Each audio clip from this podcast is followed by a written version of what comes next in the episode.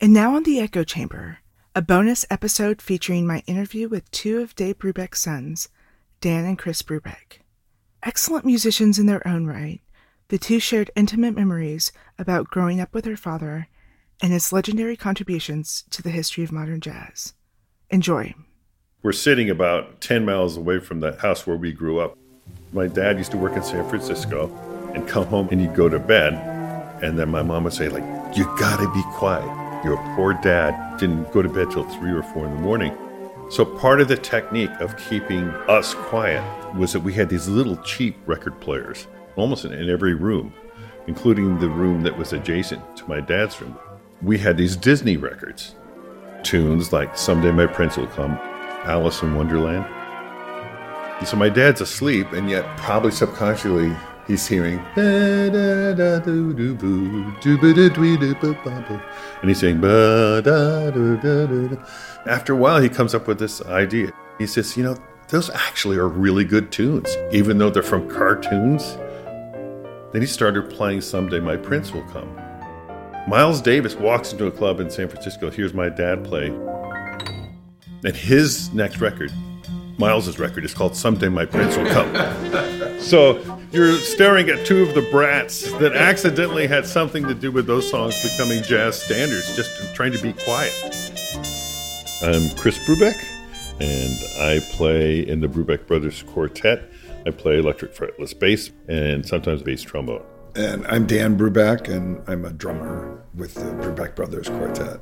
I'm going to try something different so I don't play so much rhythm up here in Oakland was just an open room with piano in it and whatnot. A kitchen and a big dining room table and this redwood pocket door that opened up to this studio. It was big enough for a grand piano and for drums to set up and you know just a beautiful space with big bay windows and from those windows you could literally see the Golden Gate Bridge, the Bay Bridge and the Richmond Bridge. As little kids it was really fun to go camp outside and look at the twinkling lights and you know, it's very magical. And as a little kid, also, if I wasn't thinking about music, I think about like Willie Mays is down there somewhere playing baseball. You know, he was my hero. You know. If I'm gonna play this, boy, I want you guys in on the beats you're playing as high as you can play. I know for me, one of my favorite things to do in the world. I'd like to hear the group rehearse. I'd crawl under the piano. And keep that going. I want to hear that one and three. And there I couldn't be in anyone's way. No one would step on me. And I got to hear all the low overtones of the piano, and I got to hear the bass and the bass drum really well. That to me was like heaven, just lying down and listening. Where I slept, and there was was probably 10 feet from a door where my dad would practice, and he'd often practice at night or be writing, composing at night. So I, don't think there were too many nights where I didn't fall asleep when he was home to him practicing and composing. Was always there. I was always hearing music. But I was lucky too because he had in his rehearsals Morello, who was an incredible drummer, and uh, of course we didn't know they were incredible drummers. We just heard all these guys, and they were, you know, oh, it's Uncle Paul, Uncle Joe, you know. So for us, it was just like these guys that were friends of my dad's that played. Paul was like a visiting member of the octet. He didn't study with Darius Milhaud, but he got called in to play in my dad's octet, which was the first group that he started.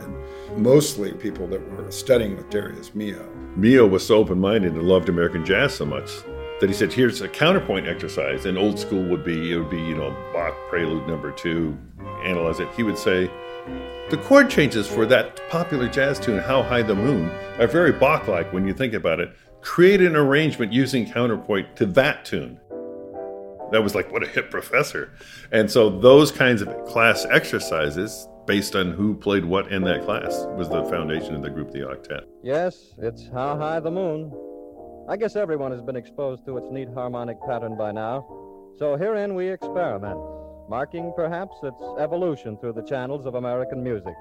The pristine preamble, and now here it is with some adornment. Paul Desmond, he said he heard my dad playing. He said, Well, there was this crazy Indian guy playing, playing piano, and he was in like three keys at the same time. I didn't know where to start, where to, you know, how to play with him. then he started hearing where he was coming from, and then you know he got interested in the whole Darius Milhaud approach, and then he saw, oh, okay, he's you know he's got this concept that he's working on. Polytonality at a jam session in the late '40s was not something you were going to stumble across every day. It's like, what is this guy doing? It was originally Paul that heard Joe Morello playing with Marian McPartland and said, I've heard this drummer, he's great. So Paul recommended Joe. Dave talked to Marian McPartland. And she said, okay, you know, this could work out. Dave talked to Joe, and Joe said, I'll only leave if you guarantee me that you're going to give me a drum solo every night. Because he never got drum solos with Marian. And when Paul heard Joe play, he would only play with brushes. And, you know, he's got a great touch and he'd be great. But Paul really had no idea what Joe Unleashed would be like. And so they did some concerts together, and he got the promised solo. Paul went, Wait a minute, I'm supposed to be the guy that's really featured. People went nuts. I wasn't signing up to suddenly have a Buddy Rich in the group or something. so, in fact, the very first recording session, it was like high noon or something. Paul said, I'm not going to this recording session if you have Joe Morello on the drums. That's how much I don't want this guy in the group. And Dave said, Well, I'm sorry to end the relationship this way, Paul, but I think that this is the perfect guy for our group. And you can't see it yet. So we're going to do the session without you. And I think they did one session without him. And then Paul blinked first, and then he came to the next one. Then it's music history. Gene came along later. There was one family, the Bates brothers. There were three bass playing brothers that lived in San Francisco. So all the musicians knew if you needed a bass player, just call the Bates house. You know, the old days of telephone, one phone number, no cell phones. they say, is Norm available? Or is Bob or Phil? I don't know. Norman Bates and Paul were in love with the same woman, a glorious, beautiful woman. And she liked them both. And she said, You know, fellas, I'll make a choice based on which one of you will quit Dave's band. And Norman was willing to. And they ended up getting married. And Paul kept on going in his bachelor ways and staying in Dave's group. When Gene came into the group, part of that was that Norman had left to be with his new wife, and they needed a new bass player. They knew he was great, rock solid. You know, at that point, it was really important. Like, it's the personality. Does he have the personality that is going to fit with Joe and and Paul? And and by the way, there were some personalities there. Yeah, you're right. To fit with, for sure. yeah. yeah. And by the way, I don't mean to imply that that Joe and Paul like hated each other or anything, because after a while, Paul just couldn't avoid some kind of grudging respect for the guy that, damn it, took all these drum solos, was winning all the polls in Downbeat magazine for being the best drummer. If it wasn't Buddy Rich, it was Joe. Gene was such a role player. He let everyone do their thing and he just held the fort. Could Gene be steady and handle going on the road? He was African American. There were tours in the South, and some places they would go to play. They would say, Wait a minute, we didn't know that you had a black bass player. We don't allow Negroes on stage with white guys at University of Georgia. In a way, it's kind of parallel to sort of like movies about Jackie Robinson being the cat to deal with all this stuff and be cool under pressure. And Gene could do that. He had just had a heart of gold, loving guy. When my dad would lose it with people like that, you know, saying, well, either he plays or we go or whatever, which he did. He never played if they wouldn't allow Gene to play. But Gene would calm my dad down because he was used to it. He had gone through it his whole life. And I think in general, he was a real calming element in the band. And because he was kind of this egoless bass player type guy, you know, he got along perfectly well with everyone on an individual basis and kind of bridged everyone together all the time. It was turning down something that would have had enormous economic impact on our family. Um, at that point, having five kids, that's a lot of mouths to feed and all that reality. I remember one of those stories that came out of there is that Dave's manager saying something like, You know, Dave, you had white bass players for years. Why don't you just get that other bass player back so you don't lose these 30 gigs? And my dad said to the famous manager, who also managed Louis Armstrong and Sugar Ray Robinson, a, a tough guy named Joe Glaser. He said, Well, Joe, how would you feel if they said, You can do this tour, but you got to get rid of your Jewish manager? And that sort of says it all. My father's biggest heroes that he ever knew personally in music were Duke Ellington and Darius Milhaud. It was actually Darius Milhaud that instilled in my father this philosophy is that when you visit other countries, really keep your ears open. And that is the key of stretching your mind and the possibility of you creating something new and bringing it into your art form. Everywhere my dad went, he would listen to the street music or whatever people were doing in schools and try to take it all in. And I think that was the important element of the State Department tourism in terms of how it affected my dad. He then used those influences and brought it into jazz. Blue Rondo. That's a tune that's in 9 8, so it's an odd time signature. And he heard a street musician playing, like a drums on the corner somewhere and listened for a while and analyzed it and figured out that it was a 9 8 and different patterns of 9 8. So he listened long enough to understand how it all was coming together. In that tune, too, he also had the blues. Obviously, that's like the most American form of jazz. He collected all those things, and it was maybe some of the first fusion music or world music. You know, you could put it that way. The pinnacle, the zenith for us all, culturally, politically, in every kind of way, was when Dave finally got the Kennedy Center honors. For Dave, who probably had performed for just about every president, you don't get the Kennedy Center Award posthumously. So we feel like, how old does Dave have to get to have this happen? But it was so beautiful that it happened when Obama was president. It was worth waiting for. Thank you. On behalf of Michelle and myself, welcome to the White House. Today, it is our great joy to continue a White House holiday tradition, a celebration of performers who have transformed the arts in America, our extraordinary Kennedy Center honorees. Obama, as our president, stood for all the advances in our society that we hoped would happen when they were big into their civil rights efforts. Now, these performers are indeed the best. They are also living reminders of a simple truth. And I'm going to steal a, line from Michelle here. Uh, the arts are not somehow apart from our national life, the arts are at the heart of our national life. You can't understand America without understanding jazz. And you can't understand jazz without understanding Dave Brubeck. Ladies and gentlemen, the Dave Brubeck All Star Quintet. Bill Charlap.